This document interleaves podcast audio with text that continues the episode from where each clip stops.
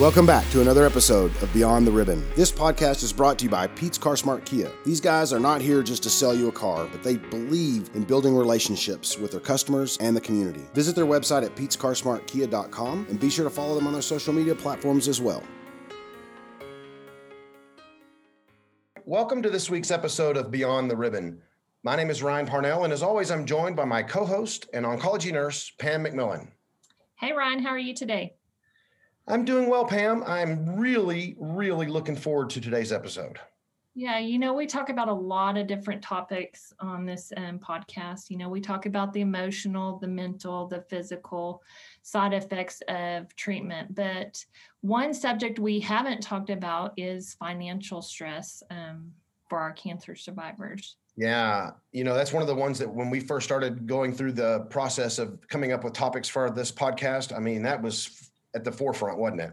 It was, but who do you get to talk to? Who wants to talk about finances and the cost of treatment? It's tricky. It is. But I'm really excited about our guest. We have the CEO of Triage Cancer, Joanna Morales. How are you today?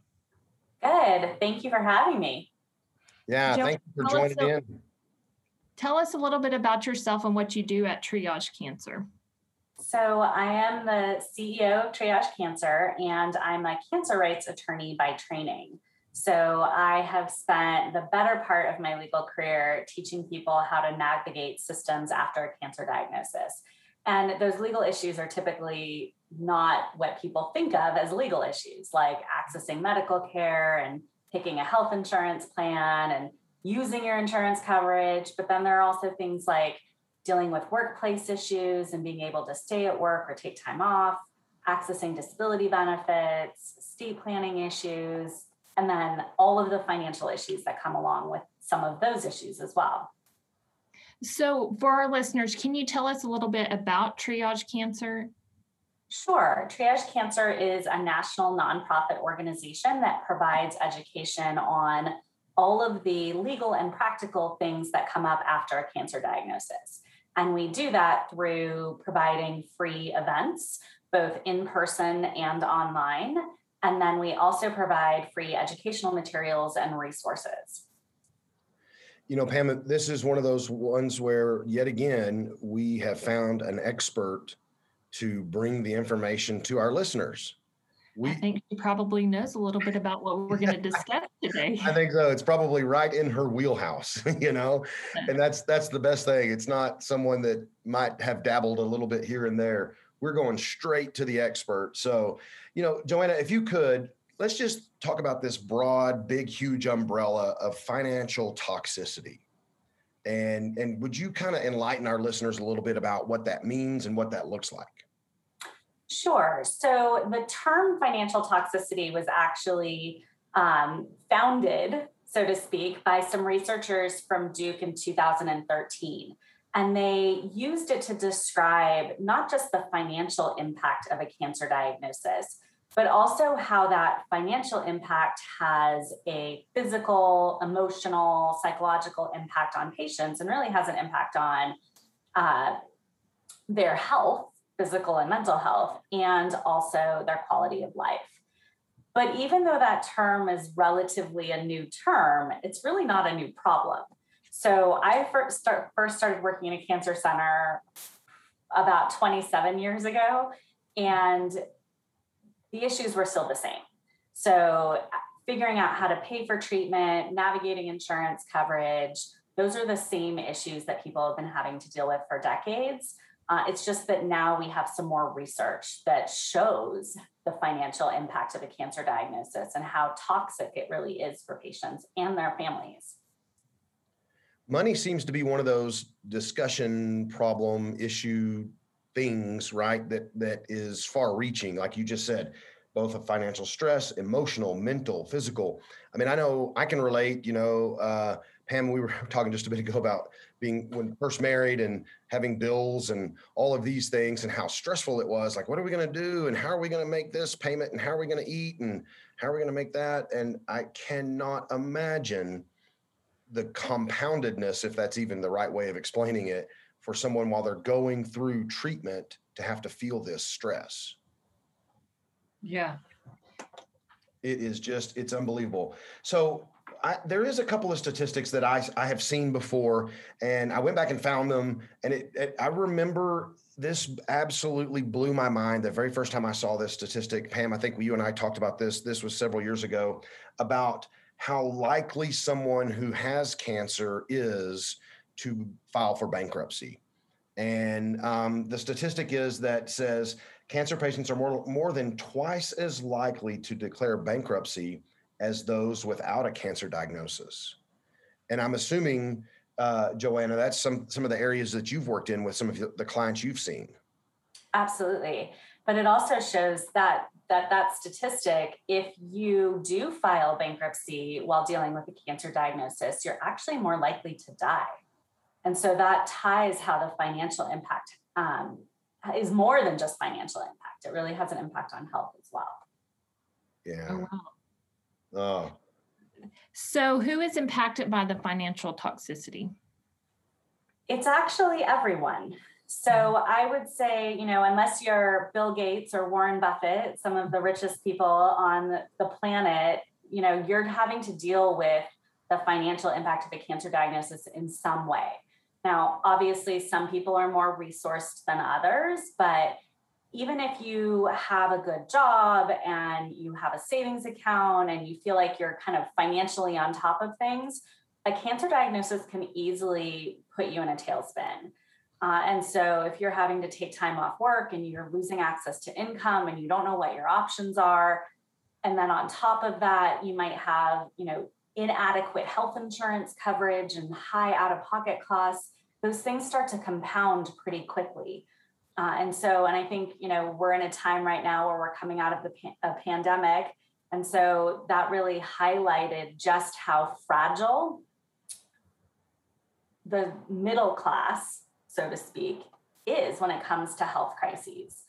And how if, you pull the rug out from under people in terms of employment, how easy it is to exponentially feel that financial burden. Right. I know going through COVID, I can't imagine adding the stress of just being able to go to have access to the doctors to get treatment. It's just another added stress for them.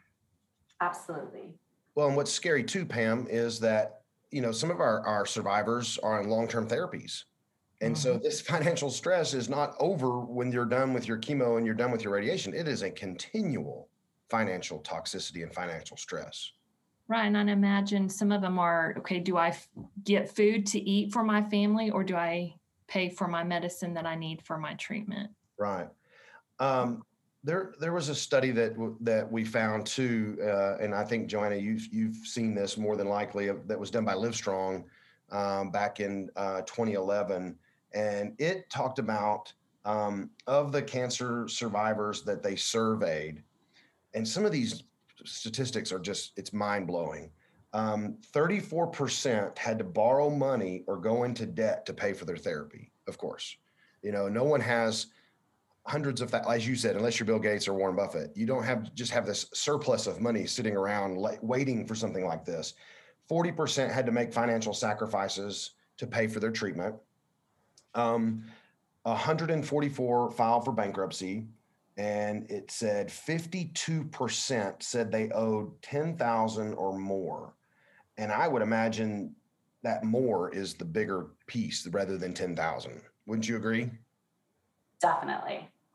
When you think about how many treatments there are that are maybe $10,000 per month, and for someone who is on a 6-month course of treatment, or for someone who has advanced cancer and is going to be on that treatment for the rest of their lives, that adds up pretty quickly. Yeah. Can you share with our listeners, maybe someone who's listening is just in the beginning stages of their treatment, what factors really contribute to this? Is there something that they can be watching for, or maybe something they can help along the way? Sure.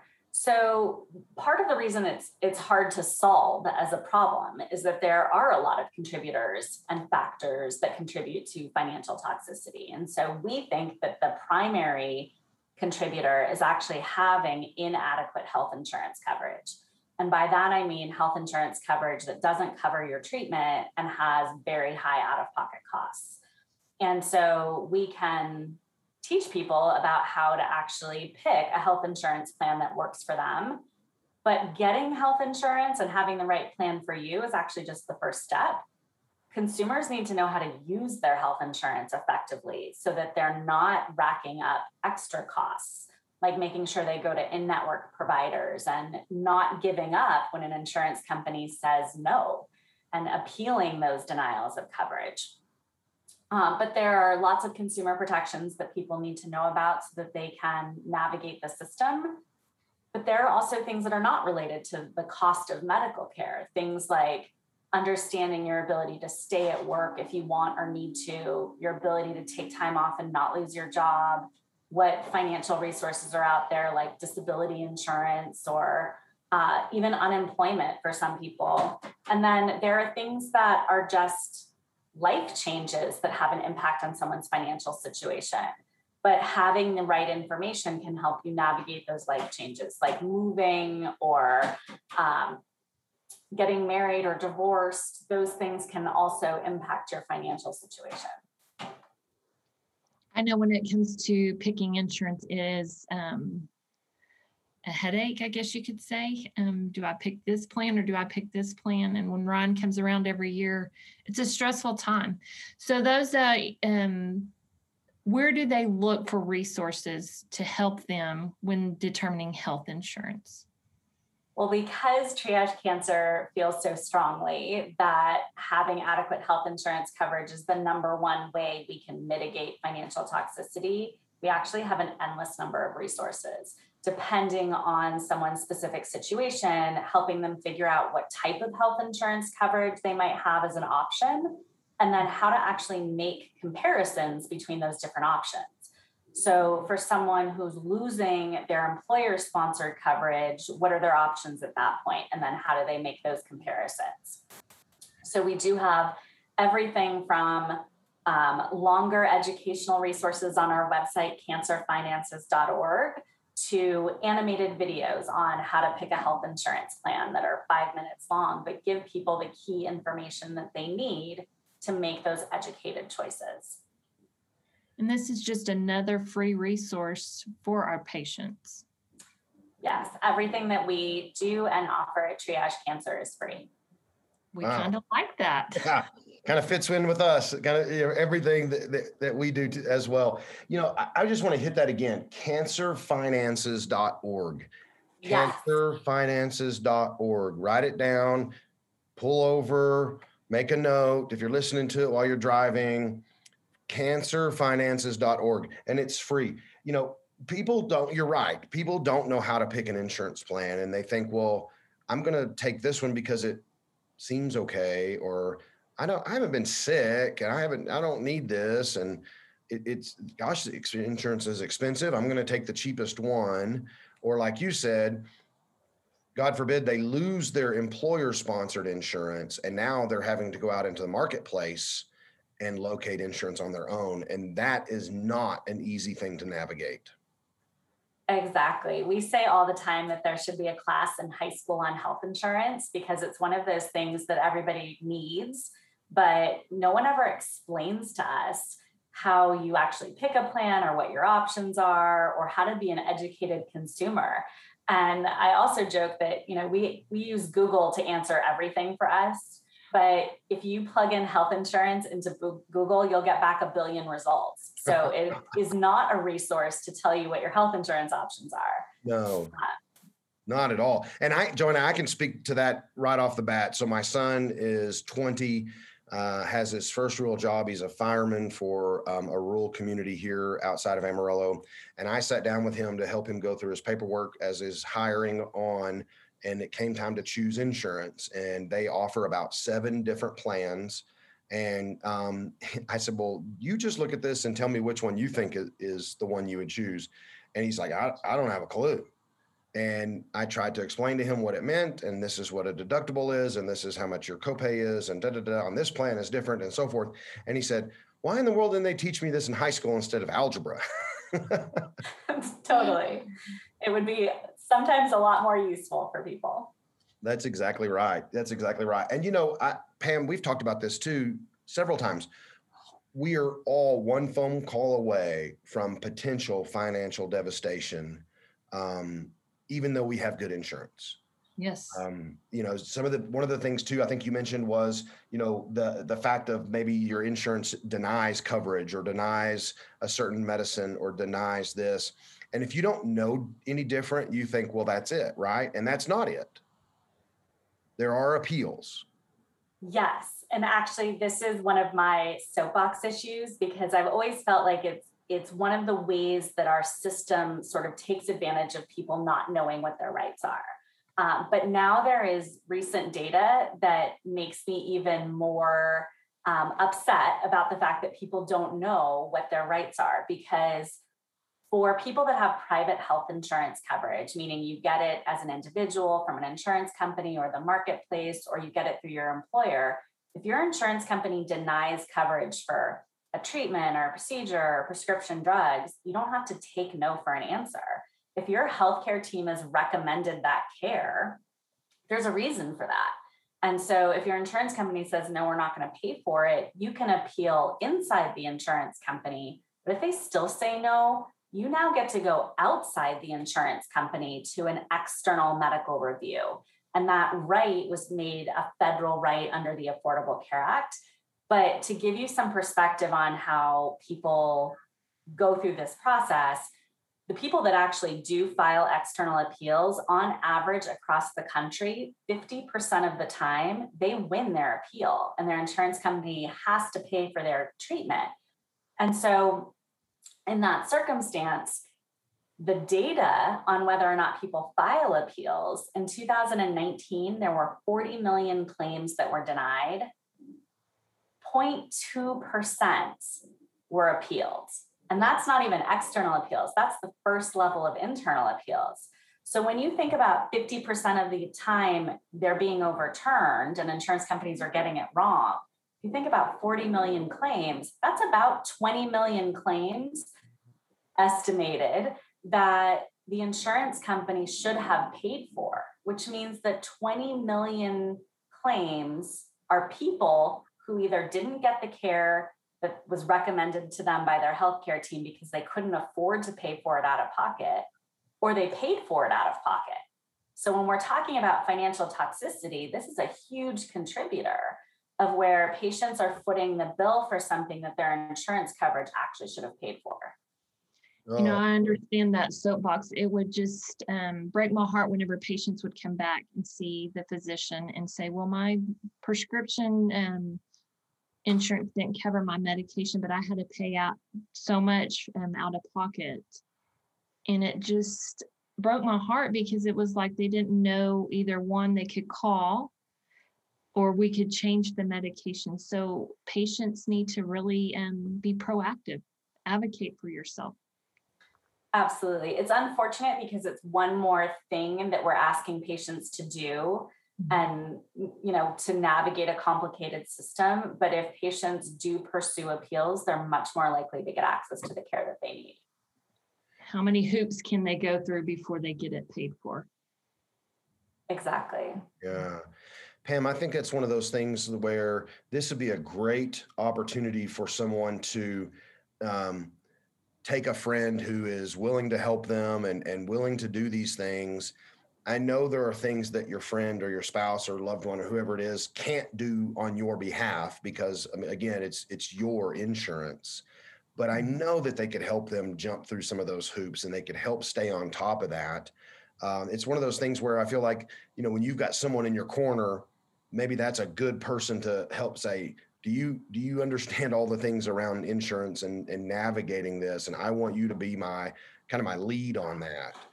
Mm-hmm. And self-advocating.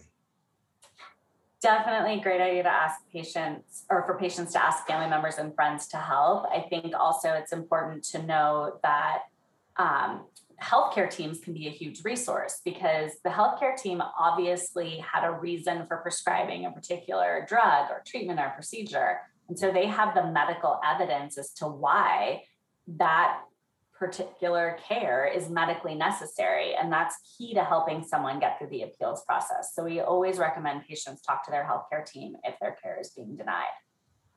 And I'm sure a social worker could help in that process as well. Absolutely.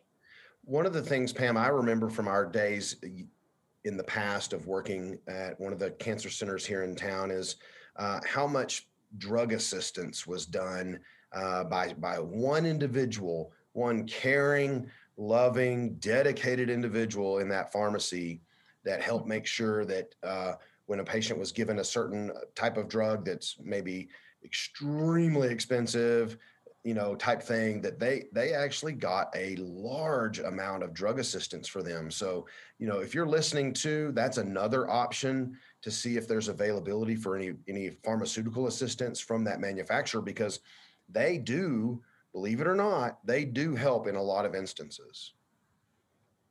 We work with a lot of pharmaceutical companies, and they often tell us that their patient assistance programs are underutilized. So they have the resources there to help, but patients have to ask for the help. And it's sometimes, I know Ryan, we talked about this, you don't know you need those resources until you need them. Yeah, you need them. That's right. Yeah. That's right. So, this reminds me. Why would you need to access, you wouldn't know that those resources exist until you're in a moment where you need those resources. And so if someone isn't connecting you to the resources, you won't know they're there. Right. And at that point, you've got bigger fish to fry in the moment of trying to get, your treatment taken care of. This reminds me of when I was in college, and I hear people all the time talk about how many scholarships go unused and no one applies for scholarships. And so if you're listening, relate it to that. It's the same thing. Pharmaceutical companies make a lot of money, and they do great work, and they make fantastic life-saving drugs, and they have available budgets for patient assistance. Tap into that, take advantage of it. Don't take no for the answer. Right, Joanna, that's a key takeaway from that little piece right there, right? Absolutely. And it doesn't just apply to health insurance. It also applies if you're applying for disability insurance benefits, or if you're trying to navigate work in cancer, if your employer is just saying no. It's important for you to understand what your rights are and what your options are so that you can get access to what you need. Right. Oh, I tell you, it's so many times we as humans, right, you take the first answer as the gospel. Well, they're in charge. And again, it goes back, Pam, to one of our early episodes of you as a patient are the consumer. You really are in charge. And if you don't feel that way, you need to find a way to feel empowered to say, I am in charge. But it also goes back to the episode about communicating with your healthcare team and letting them know, yes, hey, you can't pay for this. Give me a different option. Yes, absolutely. One of the things, too, you mentioned, Joanna, talking about work and centered around, gosh, I need this insurance. I need to go to work. I need this insurance. I need a paycheck to do this. And you talked about having rights within the workplace. And I know some of those rights are going to be adjustments and things like that you may ask for. Can you walk through some of that with our listeners as to maybe how it's important for them if they do need to stay at work and they're able to work? What that looks like. Absolutely. So under the Americans with Disabilities Act, which is a state fair employment law, it protects people from discrimination at work based on their medical condition, but it also gives people access to reasonable accommodations. And reasonable accommodations can be anything that can help someone stay at work and do their job or to return to work. It can also be a way to take time off work. And many people are really unfamiliar with how the ADA can help someone take time off work as a reasonable accommodation. So this is also one of our soapbox issues. We think the ADA is one of the most useful tools for someone diagnosed with cancer to deal with the workplace. But most people aren't aware. And a lot of times we hear in the cancer community, well, oh, I don't have a disability. I have a cancer diagnosis, so that doesn't apply to me. But it's important to realize that the law defines disability in lots of different ways, depending on what law or program we're talking about. And it can protect individuals who've been diagnosed with cancer. And so we do have a lot of resources to help people figure out how to use accommodations to stay at work or to take time off work. So are the laws different in different states? That's a great question. So the ADA is federal law, but most states, in fact, every state except Alabama and Arkansas, actually have a state fair employment law that is very similar to the ADA. And the ADA applies to private employers with 15 or more employees. So if you work for a smaller employer, you actually aren't protected by the ADA. But the state fair employment laws are different in every state, and they can often cover those smaller employers. So anywhere from 1 to 15 employees. And so that's why it's important not just to know what's available to you at the federal level, because sometimes it's the state level laws that are the only protections available to you. And sometimes the state laws are even more protective than the federal law. And so knowing what all of your rights are is really key to this process. Is there like a manual out there for our listeners? No. There is actually. So because there are so many differences across states, we actually have a chart of state laws on our website. And those charts cover employment issues like taking time off work and paid sick leave, health insurance options, disability benefits, estate planning laws. And so we tried to pull into one place all of the key information that we think people need to know about what's available to them based on where they live. Wow. Pam, this could be really one of the, I'm not going to detract from our previous episodes because they're all fantastic. I know I'm not biased in the least way, but this episode right now could have the most impact as far as providing a significant resource for folks that could be life-changing. Oh yeah. Joanna, is there like some examples, simple accommodations at work that maybe a survivor listening could ask for? Yeah, so we often kind of talk about accommodations that are most relevant to someone going through a cancer diagnosis in three different buckets. So the first bucket is about workspace. So maybe it's about working from a different office location because it's closer to your home and you have a less commute, or maybe it's a quieter location. Telecommuting could be a potential reasonable accommodation. And certainly the pandemic has made everybody see how they can adjust their job to work from home, or many people anyway.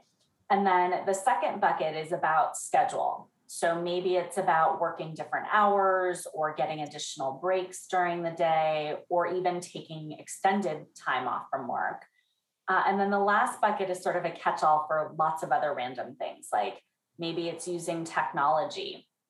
So for patients who are experiencing neuropathy, but their job is to type on the computer all day, maybe it's using speak-type software to be able to do their job. Or it could also be shifting job responsibilities that aren't essential functions of a job. So if you're a receptionist and your job is to answer the phones and greet people when they walk in and calendar appointments, but somewhere along the way you got assigned to changing the water cooler bottle, but now you can't lift the water cooler bottle anymore, that assignment can be shifted to somebody else. And I think we all have that line on our job description that says other duties as assigned, and we sort of pick up lots of things we're responsible for, but aren't really core to our job. And those are things that could be shifted away. And then it could also be a change in a workplace policy. So if there is a policy that says your employees are not allowed to wear head coverings, but the patient wants to be able to wear a hat or a scarf, asking for an exception to that rule could be a potential accommodation. So really, I would encourage people to think as broadly as possible about accommodations, because the law actually says any change. And rarely is the law that broad. So it means everything's on the table as long as it's reasonable, right? So it still has to be an accommodation that's reasonable based on someone's job responsibilities. So the truck driver probably can't telecommute the truck driving job. Yeah. There might be some other things that might be available, but it still has to be reasonable based on job responsibilities. Well, and here again, it's one of those situations where if you don't ask, you're certainly not going to get. And you cannot expect, you guys listening to us today, you cannot expect your employer to just go, well, they would do that for me if they could. If they don't know that that's something that could be a benefit to you, you know, they're not going to know that to make that accommodation. And so again, it goes back to being your own self-advocate. You know, whether that is you need to come in an hour later or 2 hours later because, you know, the morning times are the worst times after you get your chemo, or you need to leave early for chemo, whatever that case may be, you know, you can make those hours up, or you can work with your employer. I mean, I'm hoping, I know as an employer, I know, Pam, that we would be very accommodative to help someone going through this situation, because you want to keep your good employees. Correct. That's very true. I think we often hear from patients that they feel like they're asking for a favor from their employer, but that's actually why this law exists. You actually have the right to a reasonable accommodation if you're eligible for protection. And so an employer can't just say no. They have to provide an effective, reasonable accommodation.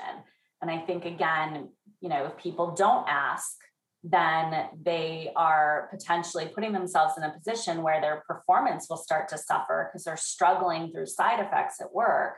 And employers can absolutely make decisions based on poor performance if someone hasn't asked for a reasonable accommodation. And the employer may have no idea that exactly the neuropathy in your hand from your chemo is affecting your work. And it may be, you know, I love that example you used. It may be as simple as providing, you know, a microphone of some sort to be able to voice dictate rather than typing.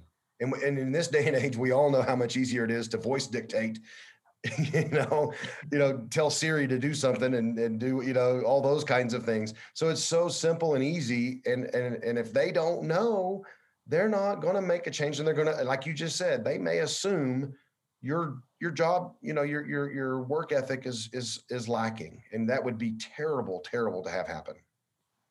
Very. What other resources do you guys have, Joanna? So we also have a lot of information around managing finances. So things like how you actually manage your medical bills.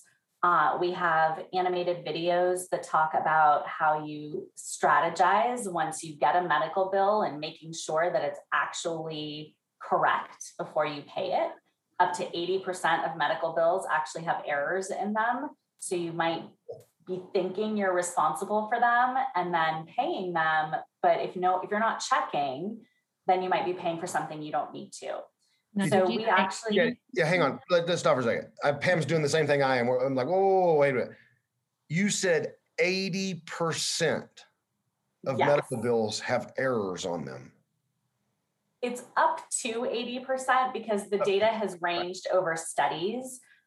So Medicare bills often have, or 40% is sort of a data point that has suggested there's errors, but it's a human process. So if someone types one of something and they've hit one twice, all of a sudden you're paying for 11 of that thing. And if you have a complicated bill, like you've gone in for surgery, you might be getting bills from the hospital, from the surgeon, you know, from different departments. And sorting through that is complicated and takes some time. But if you don't pay attention and actually, you know, wait for your explanation of benefits from your insurance company and compare it to those bills, you could be paying for things that you are not responsible for. And I personally had that experience where I went in for an annual checkup and then I got a bill from my doctor for over $1,000, and it kind of gave me a little heart attack. And then I paused for a minute and I thought, wait a minute, this was a preventative visit. It should be covered at 100% under the Affordable Care Act. And so I paused literally and waited for the EOB to come. And sure enough, it was covered at 100%. And then the provider sent another bill saying it was paid up in full. So if I had just paid that original bill, then I'd be running after my provider trying to get that money back. But I think that's a pretty common example of how, you know, those pieces of paper might arrive in the mail at different times and not in the right order, and that patients need to be understanding their bills, waiting for those EOBs from the insurance company and making sure they're right. And we know that that's easier said than done. So we actually have a partnership with a company called Copatient, which is a medical bill management company, and they're providing their services for free for a year for patients who sign up with them through us by the end of June. So that they actually look at the bills, they make sure they're correct, they appeal things that need to be appealed, and they actually advocate with providers to help patients work out payment plans. Wow. I also saw on your website that you have a program called Adulting 101. What is that? We do. So we have a monthly webinar series, and in some months we have multiple webinars, but we did have a webinar called Adulting 101, and it really covers some of the things that we think should be taught in high school, but aren't, but the things that we all need to do as adults, like understanding our credit score and budgeting and how we can rebuild credit if we've had a financial crisis, like a serious medical condition, but also things like figuring out if you qualify for life insurance and filling out those key estate planning documents, things like wills and advance directives and financial powers of attorney. And when we talk to younger patients, a lot of them say, well, oh, I don't have a lot of money, or I don't really need these documents. And really everyone over the age of 18 does. And it's important to kind of think about it from the perspective of what would you want to have happen to your stuff? And now we have much more stuff than physical stuff. So we have email and electronic books and music and those files that could be really valuable, even if they're just pictures, but they have a huge sentimental value. And so understanding how are you going to pass those off to, and how is that going to happen? Because every company has a different rule for how to do that. So those really practical daily life things that frankly apply to all of us are things that we talk about in that webinar.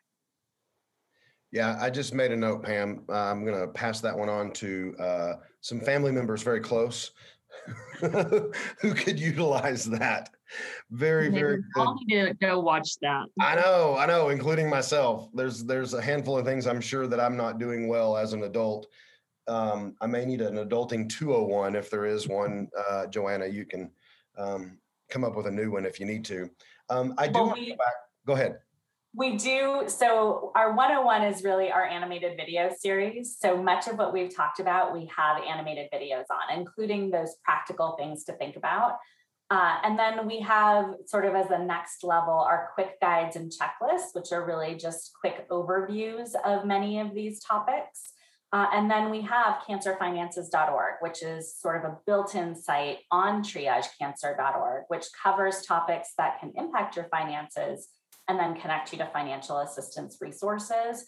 But what is sort of unique about that tool is once you pick a topic, you start to answer questions about your situation and what you're looking for, and then it tailors the content based on how you've answered those questions so that you get connected to the information that's most relevant to you. Kind of a choose your own adventure, right? That's awesome. We actually do call it that. Yes, I'm tracking right along with you. I might be dating myself, but we do call it that. Pam has no idea what we're talking about, so I'm kind of clueless here. But there you go. Yeah, we'll talk offline on that. But I do want to touch on one thing too that you've touched on numerous times, and I'm speaking to our listeners who are guys, or listeners who have a spouse, a husband. They have animated videos. So I don't know why, but I feel like those were directed towards like someone like me who, you know, maybe it's daunting to read, and something as maybe not as exciting as financial stuff, but yet an animated video, I'll probably sit and watch and learn more than I would reading it. So guys and wives, make sure that you know there are some tailored videos, I'm assuming, for us guys. There are, and I would say that almost everything that we talk about is actually not cancer specific. It's really relevant to everybody. Sure. In terms of accessing insurance or understanding your rights at work or estate planning, or even just the financial information, it's relevant for all of us. And so we often encourage people to share the information with other people that they know, if it's helpful. Oh, yeah. There's lots of information out there to be used, if you know where to go. Right. And that's what we're simply trying to do here, Pam, is share this information with those folks who need it so desperately. That's why we tell you every week, share this podcast, pass it on. Don't keep it like this little light of mine. I'm going to hold it over here and I'm not going to let it shine. Let people know about this information, because, I mean, I have not heard of you guys, Joanna, until we came across you while we were looking for a speaker to be on this episode to address this. And I can't thank you guys enough for what you do.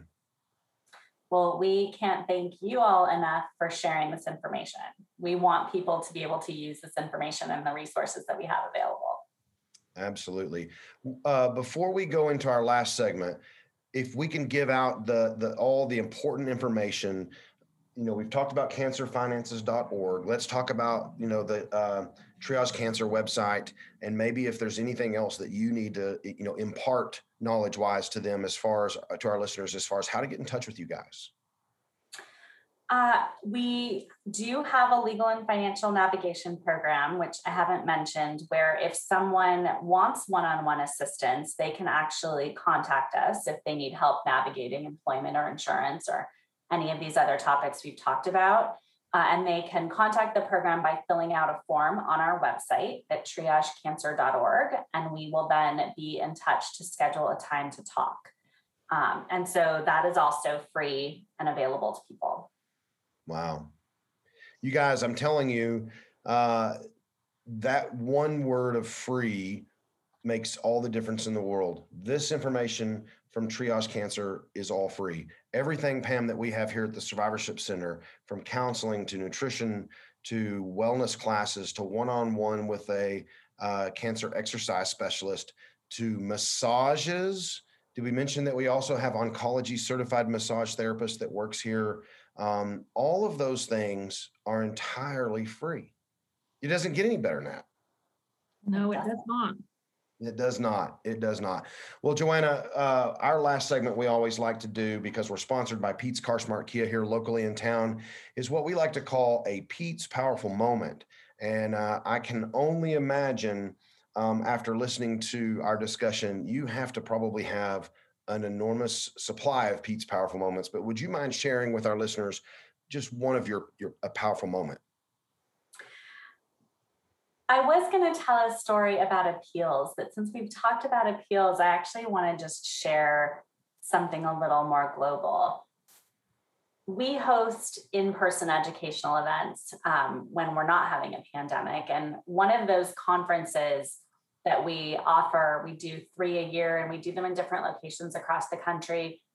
And even though it's nice to be able to do things online and reach people regardless of where they are, it is very nice to be in person and to make sure that people get the information that they need, who are in the room, and answer everybody's individual questions. But I will say that it was a reminder to me of why we do the work that we do. At the end of the day of a conference that we held in Michigan, a young woman who'd been diagnosed with cancer came up to me, and she just looked at me and said, you know, I was so stressed out and so anxious when I came in today, and I didn't know what to expect, and I didn't know what I was going to learn, but I was really encouraged to come to this event by my healthcare professional. And it's only halfway through the day, and already my anxiety has been washed away. because now I know what my options are and I know what to do next. And so just providing that information seems like a relatively small thing that we can do, but we know it has a huge impact on people's daily lives. I feel like, Ryan, we can feel the same way about what we do here, you know? Absolutely. Absolutely. It's very powerful to see life change, even in very small increments. And then also sometimes you see life change almost waterfall-like, you know, it's so powerful. And that's a fantastic story, because if you don't know, you don't know. We've talked about that. And then it seems like in a world of finances and things like this, you don't even know where to go. And that makes it even harder. And so thankfully, you guys that are listening, go to triagecancer.org. I was getting ahead of myself. And then also cancerfinances.org. The cancerfinances.org website is so powerful for you guys to be able to utilize that. And then, of course, the one-on-one services that y'all have. I can't imagine going through a cancer treatment without having someone like you guys in the corner for me. So again, thank you so much for joining us, Joanna, and imparting that knowledge to our listeners. So powerful. Pam, it's one of those things where, again, like we say, share the podcast, like the podcast, hit all the buttons. That's what we need everyone to do, because I know people who need to know this. Right. And so I'm going to share the podcast, and I know that our listeners do as well, right? Yes. It is. It's so wonderful. And thankfully, we're able to do this podcast and get great, incredible, informative guests like Joanna, as well as all of our guests. And so that leads us to next week, right? We will be back next week for another episode of Beyond the Ribbon, and we hope you'll join us then. Thank you for joining us for this episode of Beyond the Ribbon. Make sure to subscribe to our weekly podcast and follow us on social media for news and updates. If you'd like more information about the 24 Hours in the Canyon Cancer Survivorship Center, please visit our website, 24survivorship.org. Thanks again, and we'll be back next week.